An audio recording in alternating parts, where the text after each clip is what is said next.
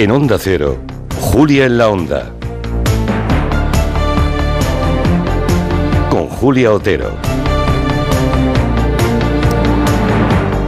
Primero les presento los tres componentes de hoy del gabinete y luego el tema. Eh, está Elisa Beni, buenas tardes. Muy buenas tardes. Está el profesor Julián Casanova, buenas tardes, profesor. Buenas tardes, Julián, y a todos. Y, y está Julio Leonard, muy buenas tardes.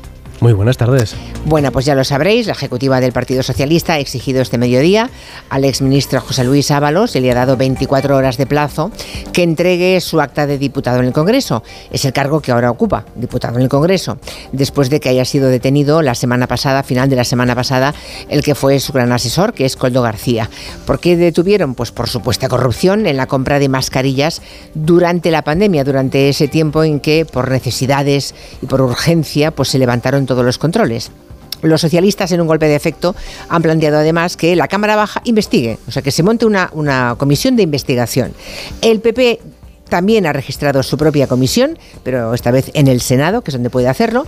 Y de momento Ábalos eh, va a dejar de presidir la comisión que él presidía de Interior en el Congreso, pero de momento no ha, ha entregado su acta. ¿Cuál es el argumento de Ábalos? Pues que lo que hay en su contra es político y nada es penal. Y claro, hay que plantearse hoy la diferencia entre la responsabilidad penal, que todos sabemos cuál es y que además está recogida en el Código Penal, y la responsabilidad política, ¿verdad? Recordemos antes de nada lo que sabemos hasta ahora de este asunto. ¿Qué tal, Asun? Buenas tardes. Hola, Julia, buenas tardes. Resumiendo muchísimo, recapitulo que el martes el que fuera hombre de confianza de Ábalos, Coldo García, fue detenido con otras 12 personas, todos ellos presuntos implicados. Están también su mujer y su hermano en la operación del Orme. La UCO sospecha que formaban parte de una trama para cobrar comisiones ilegales por mediar en la adjudicación de contratos de adquisición de productos sanitarios, de mascarillas. Anticorrupción les atribuye supuestos delitos de organización criminal, tráfico de influencias, blanqueo de capitales y cohecho. Por medio de esta trama se vendieron mascarillas en pandemia al Ministerio de Transportes, pero no solo, también al de Interior y a los gobiernos de Baleares y de Canarias. Y los investigadores estiman que Coldo se embolsó un millón y medio de euros y que los empresarios Cueto y Aldama habrían recaudado 15 millones entre los dos. Dentro de los círculos socialistas se sabe que Coldo García tenía buena relación con el secretario de organización Santos Cerdán, que fue uno de sus primeros valedores cuando ambos coincidieron en la Federación Navarra, y con el propio Ábalos, que fue quien lo eligió como persona de confianza y como hombre para todo en el Ministerio. Otro dato a tener en cuenta, el decreto del estado de alarma recoge que este Ministerio, el de Transportes, era uno de los cuatro del mando único para la gestión de la pandemia. Ábalos dice que no sabía nada de todo esto y que no se ha lucrado nunca en política. Si algo yo no he hecho es lucrarme. Usted no se ha lucrado. No, yo no me he comprado ningún piso en Chamberí que vale más de un millón. Yo tengo el mismo piso en Valencia desde el año 87 y aquí en Madrid estoy de alquiler. Es, eso es como yo vivo. Y llevo toda la vida en política. Otros llevan menos tiempo que yo y tienen un gran patrimonio. ¿Eh? Si yo hubiera comprado un piso en Chamberí, ¿usted cree que no hubiera levantado suspicacias? ¿Cómo me estarían tratando? Entonces, ¿por qué ese, ese trato tan distinto? Esto lo decía el sábado en una entrevista en La Sexta, en la que rehusó dimitir porque eh, sostiene no está imputado ni investigado. Soy diputado y en el ejercicio de mis funciones de diputado no se ha producido ningún nada que se pueda reprochar. Por lo tanto, no se me está pidiendo, fíjese, que dimita. Se me está pidiendo que abandone la vida política y prácticamente también la vida personal. Eso es lo que se trata de hacer, de expulsar de la vida pública. Si el problema soy yo, no soy problema.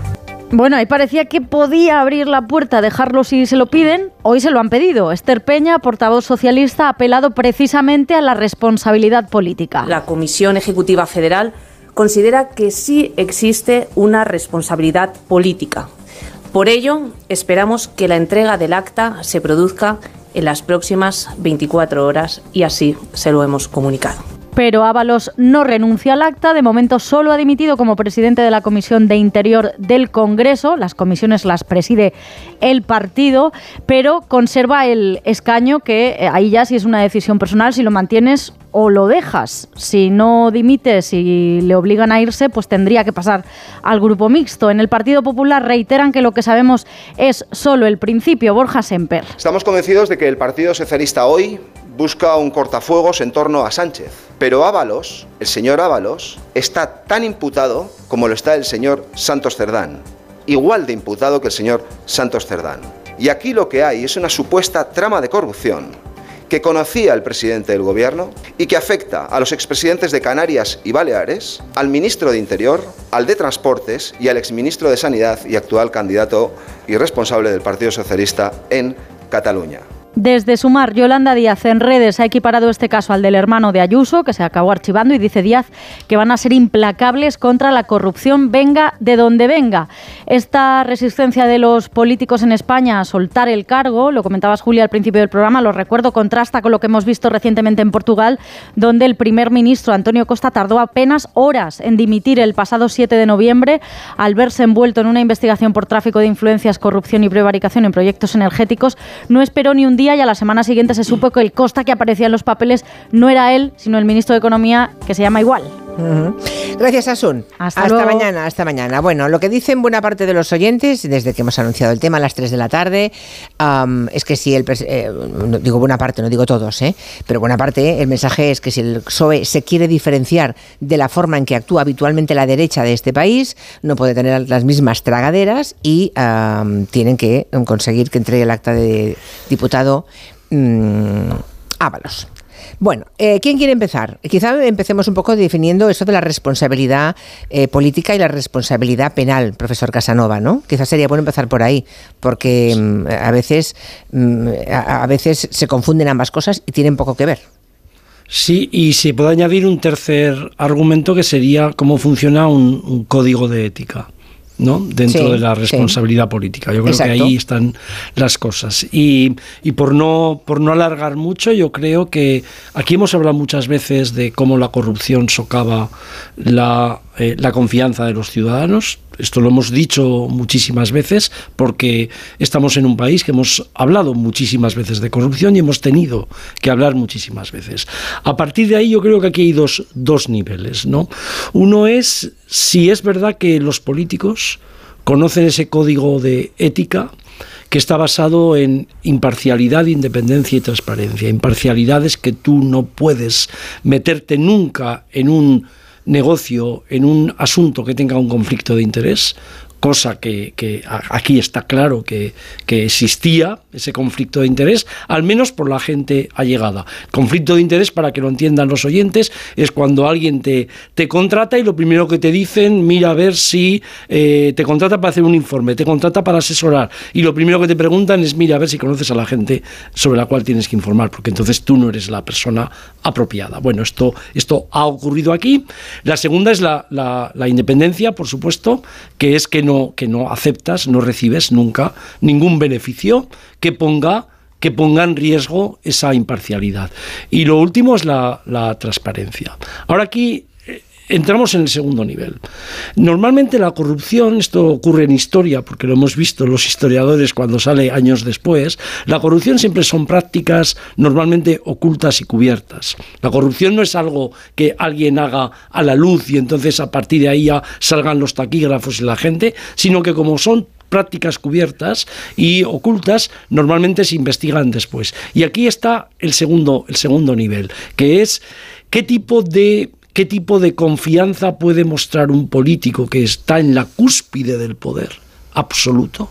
¿Qué tipo de confianza puede demostrar con esta gente a la que elevan desde ser un chofer a ser asesores, a escuchar todas las conversaciones y a tener poder para hacer en tu nombre un montón de cosas sin control. Yo creo que este es el hilo conductor, el hilo conductor que hay, que hay aquí, que ha pasado, lo podemos repetir, en muchísimos casos de la corrupción. ¿eh? Después, cuando llega a la cúspide del poder, la persona política dice que él no sabía nada, pero en realidad estuvo conectado cotidianamente en conversaciones, en muchísimas cosas, a veces con familias, con las gentes que estaban en aquel momento asesorándolo. Y ya por último, creo y comparto algo de lo que he escuchado por parte de algún oyente tuyo, que en la corrupción debería haber ese código de ética y si el PSOE cree que se diferencia en algo, está clarísimo que tendría que dar, en este caso, cueste lo que cueste, porque le va a costar mucho con las negociaciones en Cataluña, le va a costar mucho de nuevo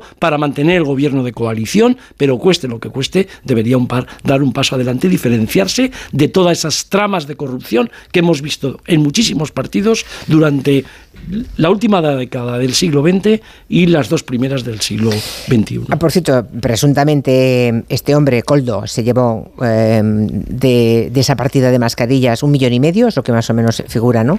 en, el proceso que, tiene abierto, un millón y medio, pero hay dos empresarios, lo digo porque eh, me parece muy bien que vayamos a los políticos, que a fin de cuentas son ellos los cargos públicos, ¿eh?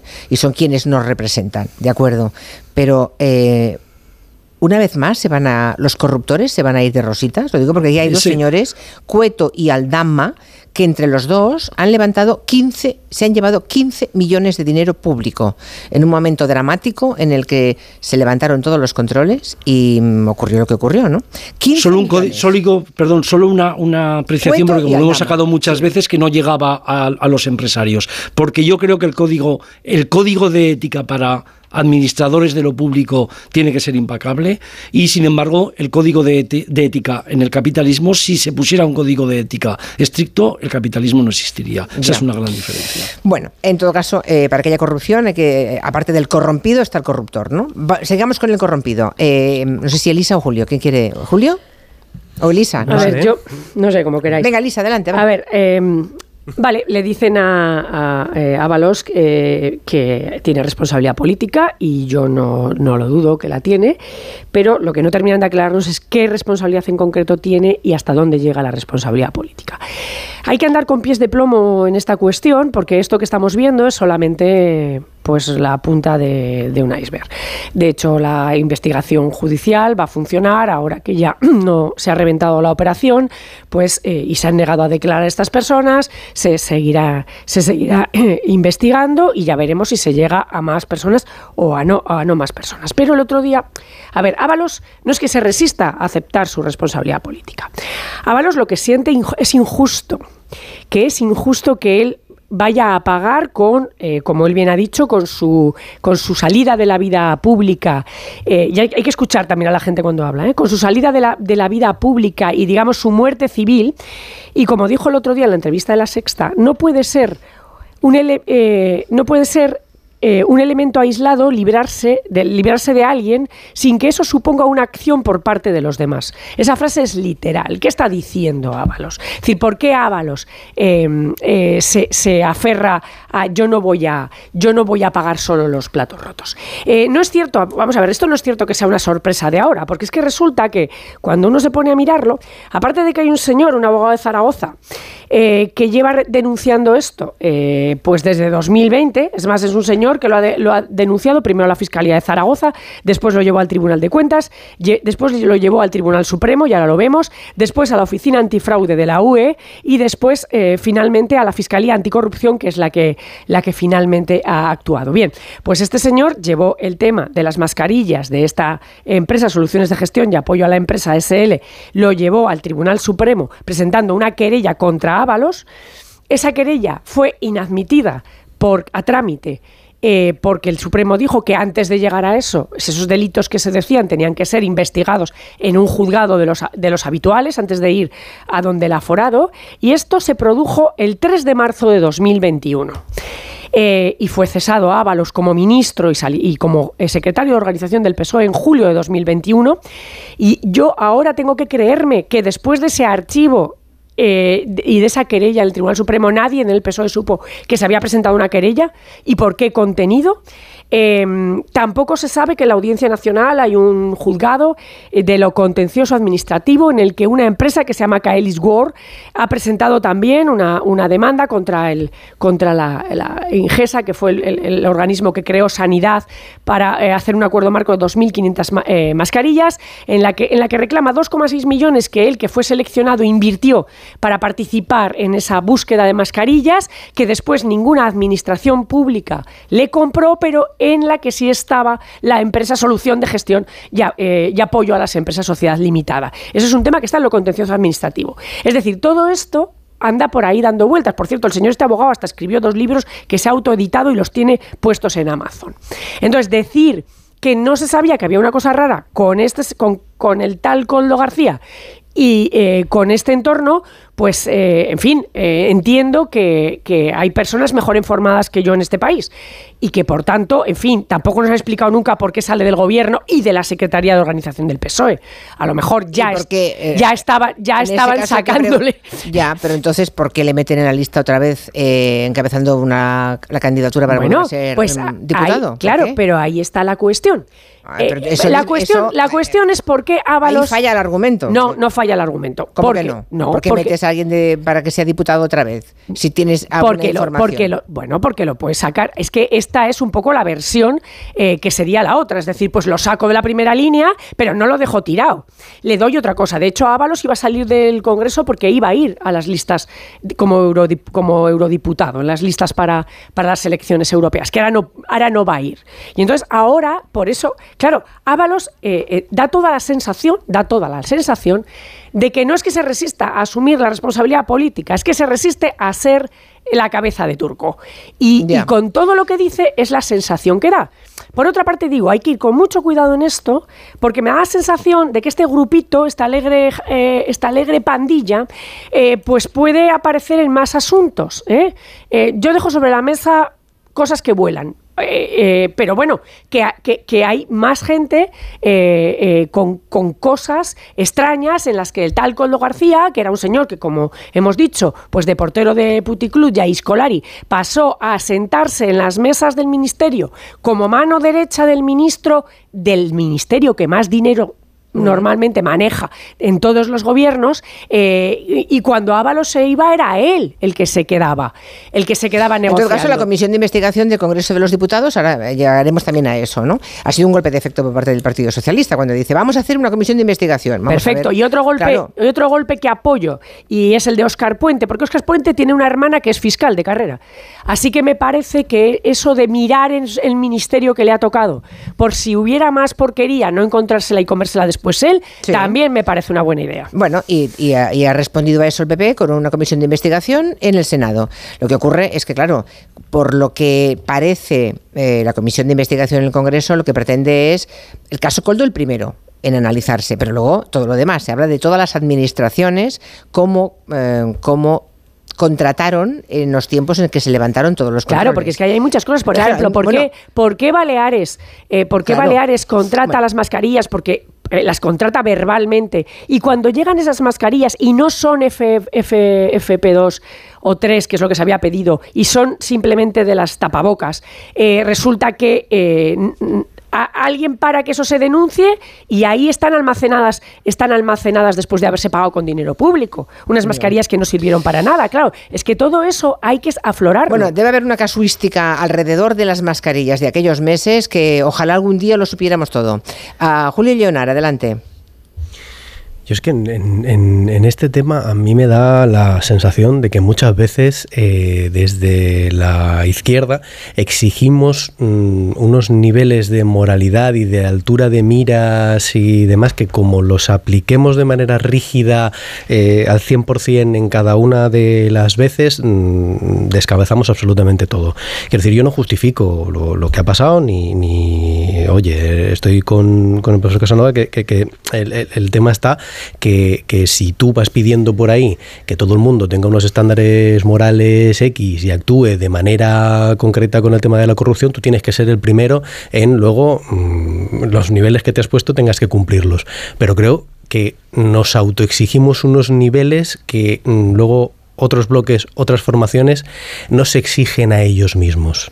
Porque yo oía, eh, oye, con la dimisión de Ábalos, con que se haya montado la comisión de investigación en el Congreso, con que eh, se pretenda que se investigue todo lo que se ha hecho en todas las administraciones, con esto estaría, y, y, y hay gente diciendo, no, no, no, o sea, tienen que arder en plaza pública, hay que quemarlos, hay que descabezar todo un gobierno entero.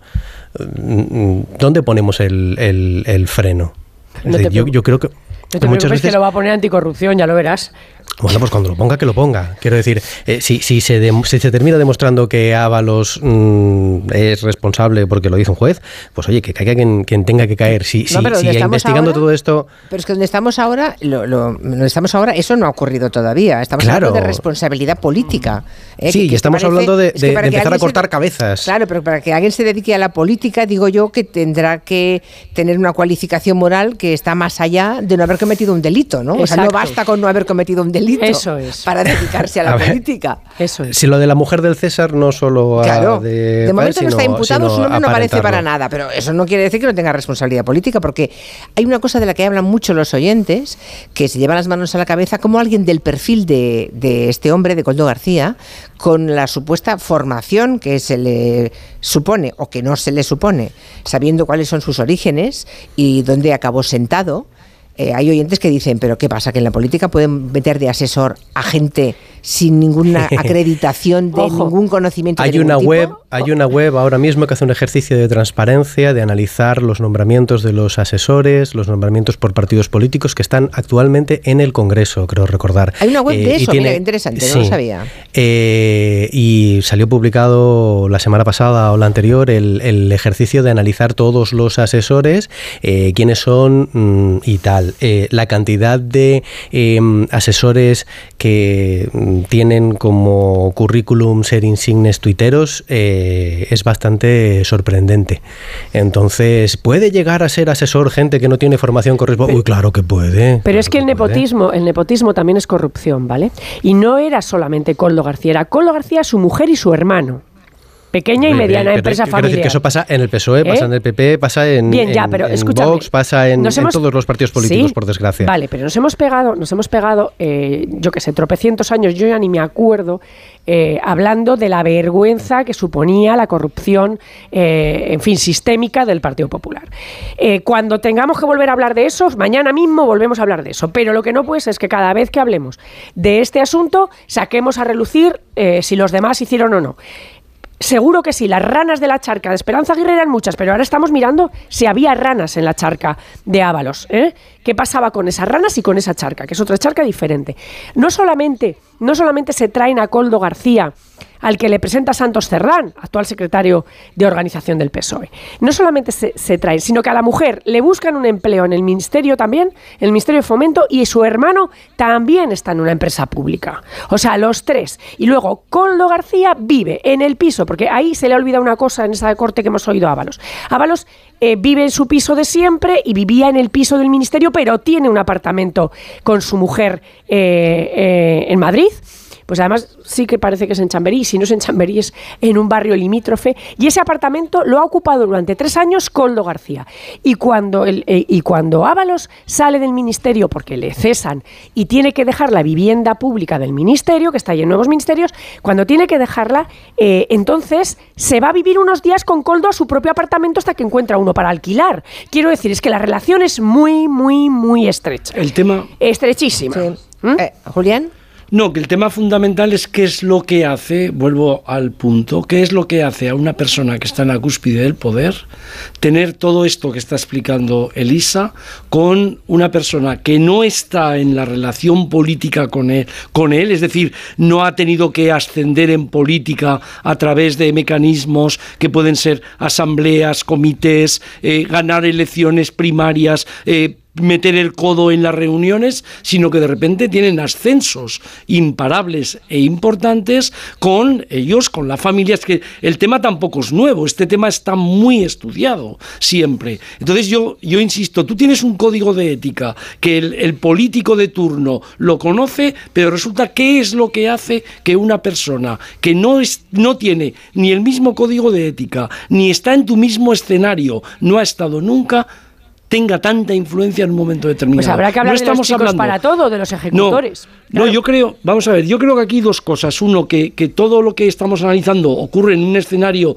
de una quiebra importante, ha pasado en muchos países, no estoy hablando ahora de corrupción de partidos políticos, sino lo que trajo el inicio de la pandemia, pero después viene lo otro, la segunda responsabilidad. ¿Qué es lo que hace que asesores, qué es lo que hace que asesores que no tienen ningún mérito, cuando todo el mundo, cuando todo el mundo en política, en el mundo académico, en justicia, en periodismo, estamos siempre insistiendo. Y lo importante que son los méritos para ocupar puestos y decisiones importantes, ¿qué es lo que hace que en política haya tanta gente alrededor de los políticos que no tienen ningún mérito para ser choferes, después asesores y sobre todo susurrar al oído? Porque esta gente susurra siempre al oído. Escucha todas las conversaciones, les dice lo que tienen que decir. Y llega un momento que hay una complicidad tan grande, aunque tú no la quieras, que el día que tú los quieres echar, te dicen, pero espera que yo conozco de tu vida hasta cómo vas al baño. Y esto es lo que ocurre, lo que ha ocurrido, lo que le pasó ya a Lerux en los años 30, lo que le pasó a Lerux en los años 30 y lo que ha ocurrido siempre después. Que el tema no eres tú, que puedes ser una persona limpia, que has tenido todos tus méritos, el tema es que tú no has tenido ningún control sobre lo que había a tu alrededor. Y a partir de ahí dejas, dejas, dejas hacer y llegamos a Guerra, llegamos a Felipe González, llegamos a Aznar, llegamos a Rajoy, llegamos a todo el mundo. Y este es un tema clave, este es un tema clave para entender lo que está pasando en estos momentos. Que detrás está, que detrás de todo esto está que quieren tumbar a Sánchez, pues ya lo sabemos, así funciona la política, pero eso no es lo que estamos tratando ahora. Por aquí oyentes que dicen, eh, Luz eh, dice, creo que el tema está en definir concepto de asesor o asesora. ¿Por qué y para qué nombras a un grupo de asesores? y una vez decidido eso, ¿Cómo escoges el perfil? Dice Luz, llevo mucho tiempo intentando entenderlo y no soy capaz. Pues es muy fácil. Lo de los asesores. Confianza. Es muy, no, no, no, vamos a ver. Eso es, eso es la vuelta de tuerca. La historia es que en una democracia, cualquier persona mayor de 18 años que cumple las condiciones de no estar inhabilitado, etcétera, puede presentarse a los cargos públicos. Y eso es así. Somos universalmente elegibles y por lo tanto. El asesor no es un cargo público. Claro, Claro, ¿me quieres, si me dejas terminar el argumento? vale, sí. El argumento es que precisamente porque cualquier persona puede ser elegida y esas personas eh, eh, en democracia no tienen por qué tener especiales conocimientos de las áreas que van a gestionar, por eso tienen derecho a, nombrar unos asesores que les apunten, que les ayuden técnicamente en esa tarea que ellos políticamente van a comandar. Ese es el sentido de los asesores, ¿no? Julián, es ese. Por eso el asesor, así como el político puede ser, eh, me da igual, portero, eh, electricista o lo que sea.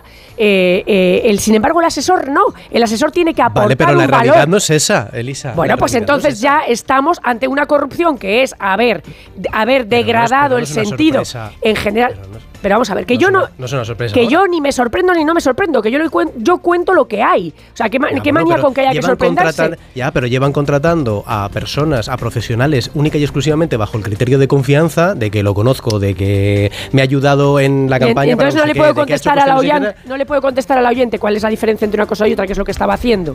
Pues estoy diciendo que eso se ha desvirtuado. Se ha desvirtuado y entonces ya eh, se pagan favores, se, se ponen amigos, se hace. Pero esto todos, es verdad que lo hacen todos, ¿vale? Pero eso es desvirtuar la verdadera función de para qué pagamos asesores. Bueno, ¿alguna cosa más de momento? A la vuelta, ¿no? Mejor. Venga, eh, sí, porque además lo que dicen muchísimos oyentes, eh, también estoy leyendo que mm, si realmente se hiciera una investigación a fondo durante los meses en que no hubo controles con el tema, se levantaron todos los controles, los concursos públicos para comprar mascarillas y conseguirlas como fuera, eh, a través de quien fuera, realmente nos llevaríamos un susto. Bueno, igual con el tiempo llegaremos a saberlo todo esto, ¿eh?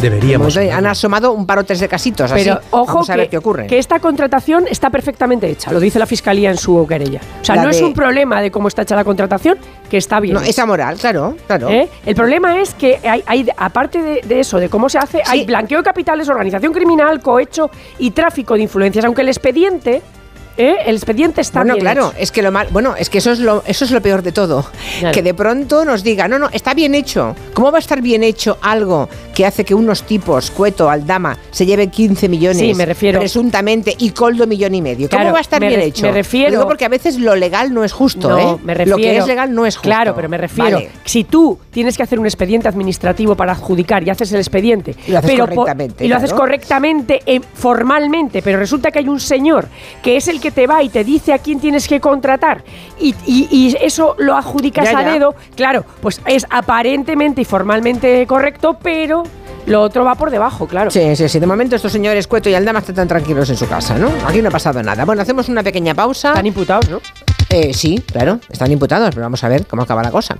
Ah, porque igual si todo estaba legal, pues no les pasa Están absolutamente imputados, nada. pero hablamos de Ábalos. Claro, claro, claro, están imputados, se han llevado 15 millones de beneficios, 15 millones Bueno. en una operación y aquí no ha pasado Están nada. imputados por organización criminal, blanqueo, Bueno, cohecho, sí, tal. sí, Quiero sí. decir que tampoco les va Sí. a salir de rusitas, no. ¿eh? Pero es que antes, antes uno de estos señores estuvo imputado por eh, y aún esperando juicio por un asunto también muy Claro. turbio. En, creo que es en, en, ¿era en Angola, sí, me Pues parece. mira qué amiguitos Y ahí están. tenían, pues Y mira ahí qué están. Amiguitos. Sí, sí, todo buena gente.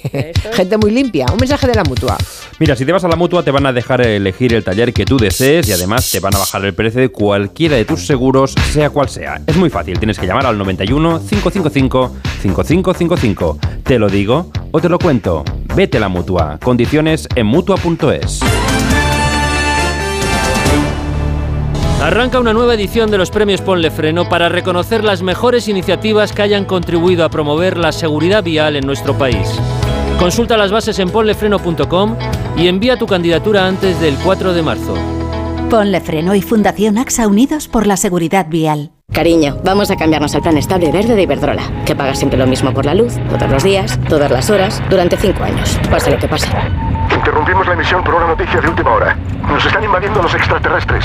Pase lo que pase. Pase lo que pase. Y ahora, además, llévate 100 euros con el plan estable verde de Iberdrola. Contrátalo ya llamando al 924 24 24 o en iberdrola.es. Consulta condiciones en la página web. Iberdrola, por ti, por el planeta. Empresa patrocinadora del equipo paralímpico español.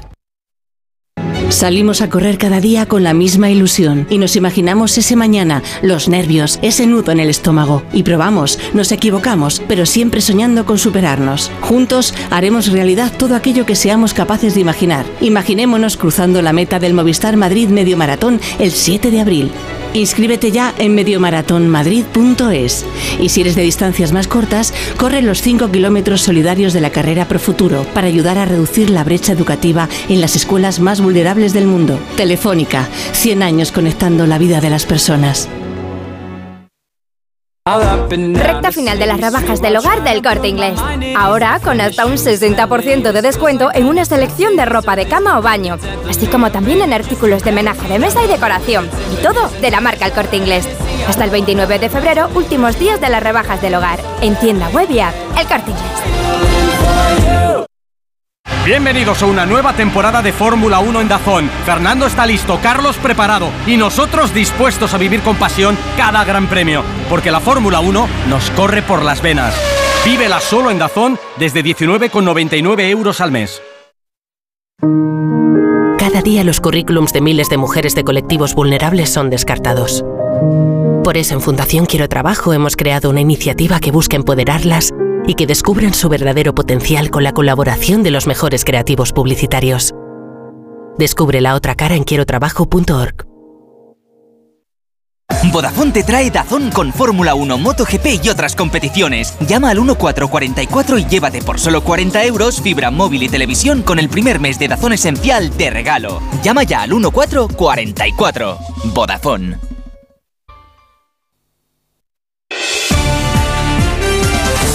En Onda Cero, Julia en la Onda, con Julia Otero. La cosa empieza en los cargos de confianza de los ayuntamientos, que la mitad de las veces son pagando favores y va subiendo. Nos, as- no- nos asombramos porque es un asesor de un ministro, pero en el, en el ayuntamiento de tu pueblo también está el enchufado de turno. Me da igual si este señor se ha corrompido o no. Lo que no es aceptable es que un ministro nombre como consejero de Renfe a alguien que no tiene ni el bachiller. Es una auténtica vergüenza. El listón que se tiene que, o que tenemos que ponernos la izquierda es plaza pública indiscutiblemente. Aquí todo el mundo, vamos, ni pasar siquiera por los juzgados, directamente a lapidación, porque es una verdadera vergüenza. Este gobierno lo sustenta una moción de censura en contra de la corrupción. Y ahora estamos con esto. Plaza pública. El problema en España es que los juicios públicos y los juicios paralelos son muy duros, mientras que los juicios legales son muy laxos y muy blandos. En España te llevas un escarnio público por hacer algo mal en un cargo político, pero luego el resultado legal es que no pasa nada. Por lo tanto, al no haber un castigo, siguen haciéndolo. El castigo público se olvida Si de verdad hubiera penas de cárcel, si de verdad tuvieran que devolver lo robado, todo cambiaría mucho. Interesante los, eh, estos comentarios, ¿eh? tanto uno como otro, todo lo que dicen eh, suponen hilos de los que podemos tirar. O sea, el juicio público, la, la, pena del telediario, como se le llamó durante un tiempo, juicios públicos muy estrictos y luego el juicio legal muy, muy laxo, ¿no? Decía. Yo no sé por qué dice que es laxo.